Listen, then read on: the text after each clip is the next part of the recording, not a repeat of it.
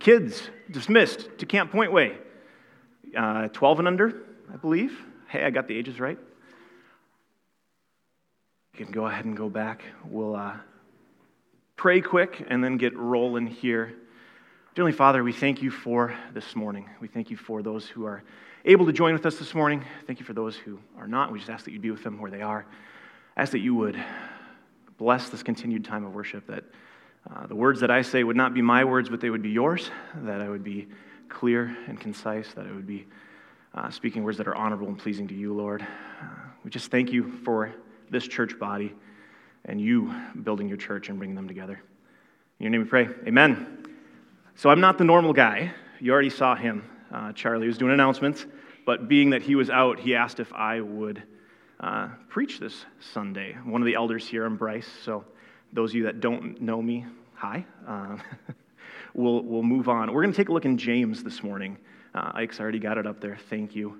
Um, and there's a little bit of pressure because this is one of Charlie's favorite uh, passages, chapters in the Bible, and he's here this morning. So, of course, I didn't think about that when I picked it. So, um, we'll see. Hopefully, I do it justice this morning.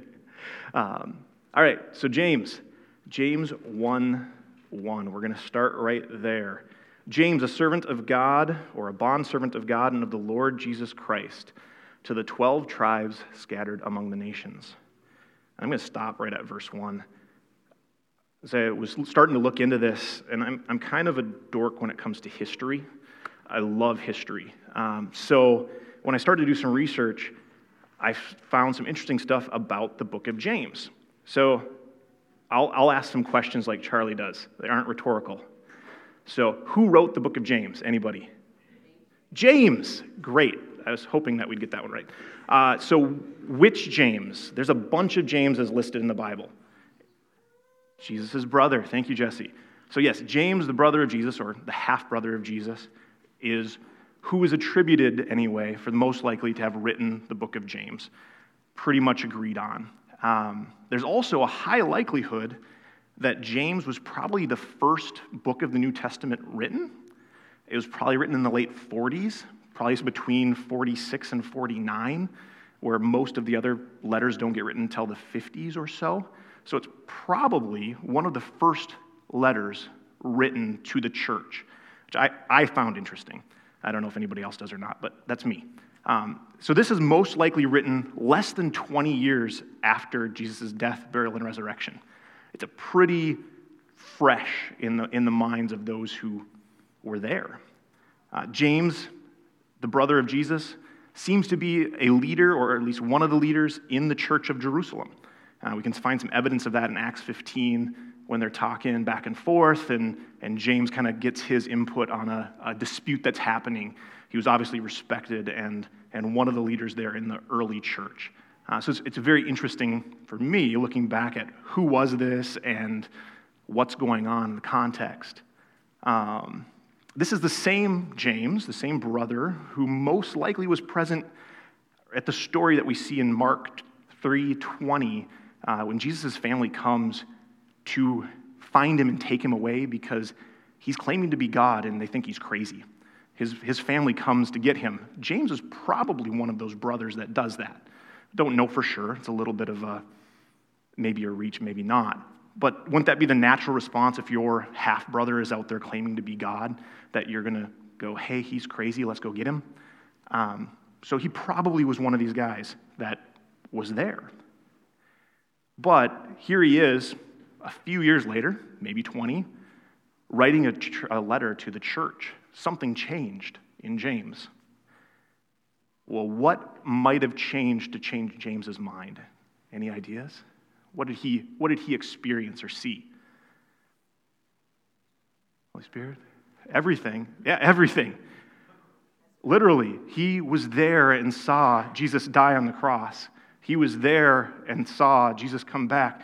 In, uh, in 1 Corinthians 15 7, it says that Jesus met specifically with James. It's probably the same James when he came back after the resurrection. He had a face to face with Jesus, his brother, but not as his brother anymore, as his Savior, as his Lord.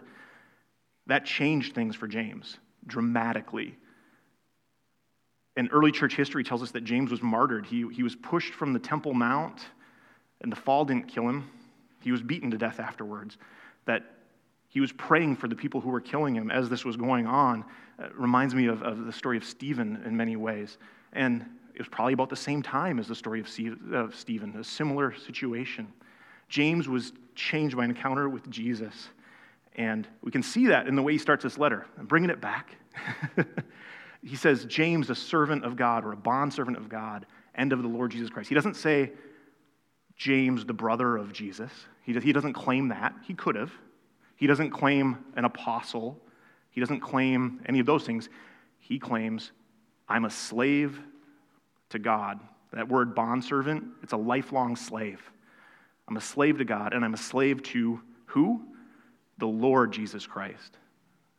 So we can see right away he starts off and he's going, I'm, I'm laying off these other claims that I potentially have, and I'm saying, I'm a slave to God. Something changed dramatically in James, and I thought that was really cool when I was doing this research and I was looking into this more and more. And then he continues on to the 12 tribes scattered among the nations. Uh, being how early this letter was probably written and how early we are in the, the Christian church, it's probably mostly Jewish Christians. There's not a lot of Gentiles yet. So, that's probably why he says the 12 tribes scattered among the nations. He's probably because it's mostly Jewish Christians that are scattered out. But this is a time of great persecution. We're talking Acts, end of Acts 7, beginning of Acts 8, right in there somewhere. Stephen being martyred, or, uh, Stephen being martyred, and uh, Jewish Christians are fleeing Jerusalem and going out among the, the nations, among the world. And it's really the start of the gospel being shared everywhere. And James is writing a letter to that global church. So the cool thing there is, he's, if he's writing a letter to the global church, it includes us. So this letter is for all of us as much as it is for them at that time. Now I've gone for, I don't know, 10 minutes and we've gone through one verse. So hopefully I'm not keeping you too long. We'll see. I've got like six pages of notes, so we'll see what happens. At least there's no Vikings game today. We won't talk about that. so we're going to continue on, though, into James 1 2. Uh, Consider it pure joy, my brothers and sisters, whenever you face trials of many kinds, because you know that the testing of your faith produces perseverance. Let perseverance finish its work so that you may be mature and complete, lacking nothing, lacking anything, depending on the, the translation. So much stuff here. Uh, so, trials. Starts off with, with trials. What's a trial? Anybody? What do you think of when you think of a trial? Hmm? A problem? Yep. What else might be a trial? Testing. I like that one. That's a good one. Hmm? Judgment. Okay. Yeah, trial. There's a lot of different things that, are, that it can be under trials, but persecution, testing, problems, those types of things. A season when your patience and faith will be stretched and tested is, is one way to, to look at it. So, trials include a lot of different things. It might be health, it might be personal relationships, it might be government pressure, it might be, I mean, there, there's a various trials, uh, various things. It really does include. But it's, it's going to be a testing of your patience, a testing of your faith, a stretching. Trials, the other thing about trials here, uh, he says, whenever you face trials. He doesn't say if you face trials. So it's not an optional thing. We're, we're going to face trials, is what James is telling us. And we see that elsewhere, that trials are coming. But he does say, consider it pure joy. So we do have an option here. The option we have is how we respond to the trial. That's what our option is. We don't get a choice whether we're going to go through a trial or not, but we can res- choose how we respond to that. And he asks us to do something that's kind of difficult here. He says, consider it pure joy. But what are other some, some of the other responses we could have to a trial? Well, we could respond in anger. We could respond with discouraged resignation. We could just the Eeyore response. Or we can do what James tells us to consider it joy or to count it as joy because, he says, there's a good result. We're going to have more perseverance at the end of the trial. We're going to come back to that benefit in just a second. We're going to focus a little bit more on, on trials um, before we do that. There's an important distinction to be made. He's not saying trials are joyful. It's not, necess- it's not going to be a happy time. There's a difference between happy and joyful. He's saying joyful and considering it joyful is, or, or considering it pure joy, there we go, it's our attitude and approach that we, how we enter into that is what considering it pure joy is. James says there's a, a relationship between trials and faith. Because he says, whenever you face trials of many kinds, because you know that the testing of your faith, what he's saying there is, when you face a trial, it's going to be testing your faith. So trials test our faith. Trials, another way to look at that is trials reveal what faith we have and what we're putting our faith in. They don't necessarily build our faith. This is a distinction. It could, but don't necessarily build our faith. They just reveal what faith we have. They maybe solidify that faith. God already knows how much faith we have, so trials aren't for God, they're for us. Give us kind of a status update on where our faith is at. Uh, to, to kind of extrapolate on that thought and why I'm there is in Romans 10 17, it tells us that faith comes by hearing, and hearing by the word of God. So, in that vein, if we're looking at that, faith is built, faith is grown and bolstered by being in God's word. So, a trial isn't going to build the faith, we build the faith by being in God's word. And then when we have a trial, it tests that faith and reveals to us what we already know to be true. Trials are an opportunity for us to see and kind of do a gut check of where our faith is at. That makes sense? I see some heads nodding, so I can't be too, too crazy, maybe, hopefully. Coming back to that benefit of perseverance, it's a good $5 word, perseverance. I don't know that we hear it much in society. Maybe we do. Actually, we probably might have if we watched the Olympics recently. Other than that, I can't think of a time where you might hear perseverance in society. Give you kind of a hint of what perseverance means by, by that, maybe. Perseverance is an active endurance. Um, also said it's the quality to finish a race or to carry out a mission under a heavy load, uh, choosing to endure. That image of an Olympic athlete uh, grinding out to the finish. Think of like the, the marathon runners and that type of stuff, and that, that drive to finish to the end. That's what perseverance is. It's a great quality to have. And James is telling us here hey, if we if we choose to come into a trial and consider it joy, then perseverance will result. That's, that's the implication that's made here is that persever- perseverance is produced as a result of considering it joy. If we were to come at this trial another way, maybe we wouldn't get that same level of perseverance. We wouldn't learn the same things.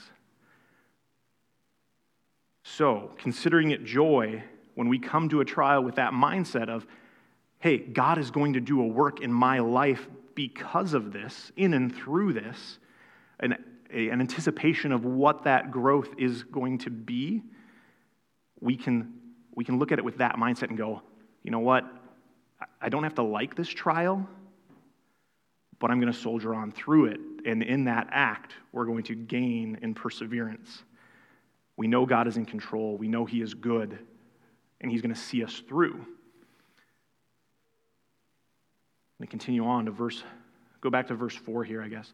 Uh, Let perseverance finish its work so that you may be mature and complete, not lacking anything. Another translation says perfect and complete. Um, and it was interesting as I was, I was looking into this line, there's a few different a few different ideas of where this comes from. Uh, one, one commentary from Adam Clarke said that he thinks that it's coming from an athletic context, the, the context of the Greek games or the Olympic games, that an athlete was considered perfect if they won their event, and they were considered complete if they completed the pentathlon, the five events. Interesting idea. Another thought, and, and makes sense when you're looking at this as probably a very Jewish Christian church at the time, was the context of animal sacrifice. For an animal to be worthy of sacrifice, it needed to be perfect and complete. Either way, I think it comes to the same realization, whether you look at it from the athletic context of perfect and complete or this, the animal sacrifice of perfect and complete, it kind of says the same thing. If we, trace, uh, if we face trials in faith and trust in God, then God can and will do a wonderful work in our lives through these trials. He will bring us to maturity, He will bring us to completion. He's going to make us more like Jesus through trials. That's, that's the end, end all be all. Is he's going to use these trials for a good thing to make us more like Jesus. And isn't that kind of what the whole Christian life is about? Being more like Jesus? It was interesting. I found a quote from Charles Spurgeon uh, on the perspective of uh, his perspective on trials. I think it might be beneficial as well. Um, so he said, I have looked back to times of trial with a kind of longing, not to have them return, but to feel the strength of God as I have felt it then, to feel the power of faith as I have felt it then, and to hang upon God's powerful arm as I hung upon it then, and to see God's God at work as I saw him then. I don't know about you, but I can resonate with that. Um, uh, we, that doesn't mean we have to seek after trials. I know, at least for myself, um, I find plenty of trouble in trials just naturally. I don't have to go looking for them. Um, but I certainly can look back at the trials that have happened in my life, those hard times. Another analogy, those valleys, those hard things, and I can see God's faithfulness. I can see God's strength at work. I can see Him doing things in my life in and through those trials. And even though I would never want to go through them again, I can appreciate those trials in hindsight because they prepared me for other things. They prepared me for another trial down the road or an opportunity that God had for me. And I can see God was taking some of those rough edges off. There's still plenty to go, but He was taking off some of those rough edges. It, it encourages me for the future when I look back on those trials, on those hard times. Where does growth happen? It happens in the valleys. It doesn't happen up on the mountaintops, it happens in the valleys.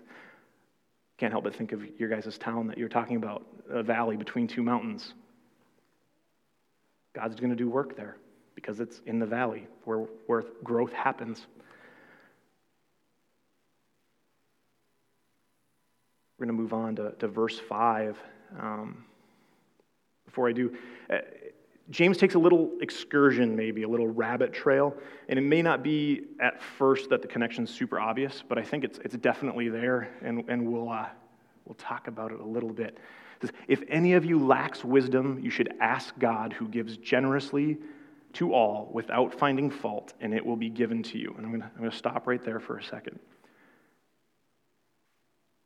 He was talking about trials, and now he's talking about wisdom. And like I said, I don't know that it's at first obvious, but when we think about trials, what do we need when, we come, when we're going into a trial? Well, the last three verses was talking about the mindset and counting it joy and relying, in, relying on God, faith and trust in Him. But there's another thing that we need. I also need wisdom when I'm going through a trial. That's the time when it's most apparent to me I need God's wisdom. So there is definitely a correlation between these, these, these verses and where he goes next. Why might I need, need wisdom? Well, maybe I need to see is, is this a trial that God is going to remove from my life? He does that. It's not often, but he does. Or is this a trial that I need to fight through with God's strength?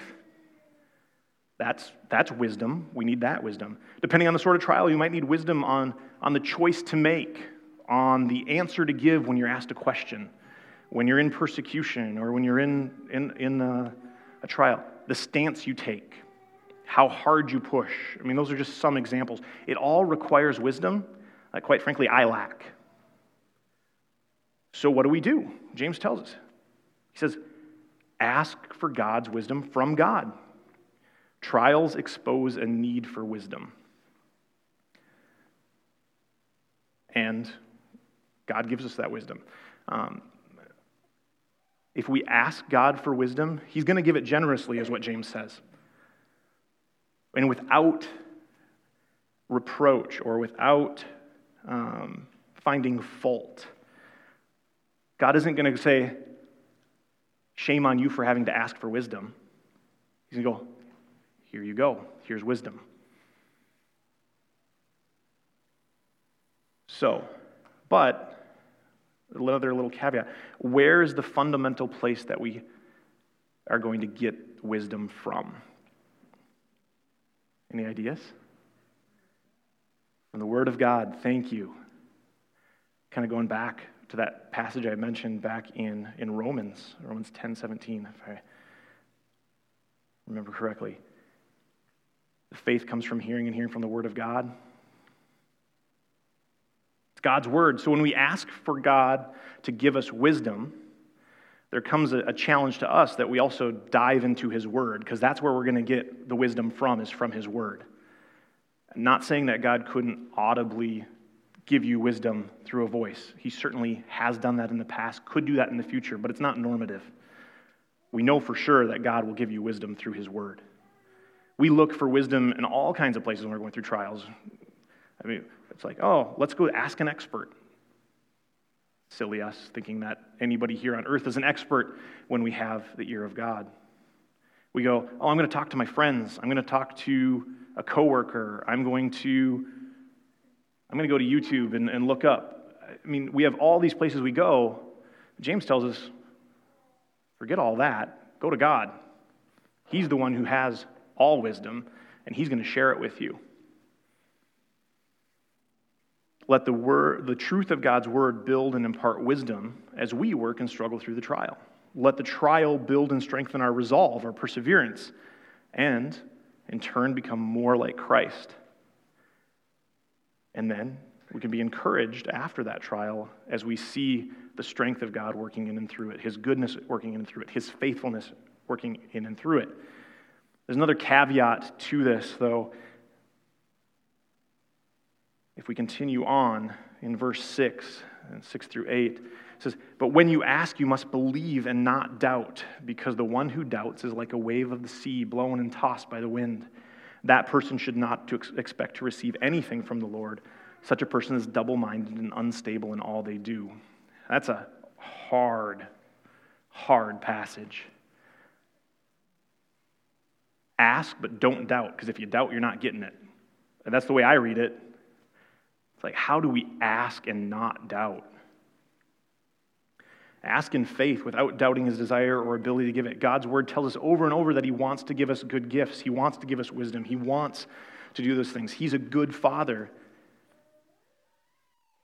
So, this is definitely a challenging thing to do, but we can take heart in the fact that God is good and that God has been faithful and that God will be faithful the imagery of, the, of a wave being tossed to and fro is, is interesting to me. I think of, think of the lakes around here, and these are nothing compared to the ocean, but when the wind really picks up and you get waves and you get these white caps and they're tossed to and fro, and if you're out in a boat, what that feels like, or if you're on the shore watching those waves come in, they crash into the shoreline or a rock. They also, they, those waves, they don't really hold up. They can do a lot of destruction, but as soon as they hit the rocks, they fall apart. They have no real substance or form, they don't stand firm. They can reach high heights, they can reach low lows, but when it comes to hitting those rocks, they just fall apart. How does that compare with the person who comes asking God for wisdom but lacks faith? I think it's a powerful imagery. The wave of a sea is without rest. It's unstable. It's driven by the winds and outside forces. It's capable of much destruction in so that the same way is someone who doubts. It's a really hard gut check. I think of the person, or maybe the less mature me, at least hopefully less mature me, who, who rides the highs and then crashes into the lows. Uh, they may not verbalize it, but the way they're acting and thinking is, is that of, What have you done to, for me today, God? That, that just in the here and now and not thinking about the history that we have with God and His faithfulness, His goodness. So apt to forget the goodness of God and how He's proved Himself faithful and over and over and over again. That double minded man, it's a hard thing. What, is, what does that mean? When you, when you look at double minded and you look, well, just to ask God shows that we have some faith, right? If you didn't have any faith at all, would you ask God for wisdom? Okay. But to ask with doubt show that we have some unbelief yet still too. That's where that double-minded comes in. That's a, that's a hard balance. And, and it's God saying, James saying, hey, get rid of the doubt. Trust God. This, this line and this way of thinking automatically brought me back to, it's Mark 9 24. Uh, a man comes to Jesus and asks for healing for, I believe it's his daughter. Uh, he says, Lord, and, and, and God, he says, if you can help my, my daughter. And, and Jesus says, if? And, and the response from the man is, Lord, I believe, help my unbelief. This isn't double minded. That's the first thing I thought of. He's acknowledging that he believes, he wants to believe, he declares his belief, and he acknowledges that his faith is weak, that he needs a stronger faith. There's a difference between that response and being double minded. And it's a, it's a fine line and it's hard to really explain, but there's, there's a difference there. It's not saying that we can't go, God, my faith is weak, but I know you're good. That's very different from, God, help me through this, and then I'm going to hedge my bet over here.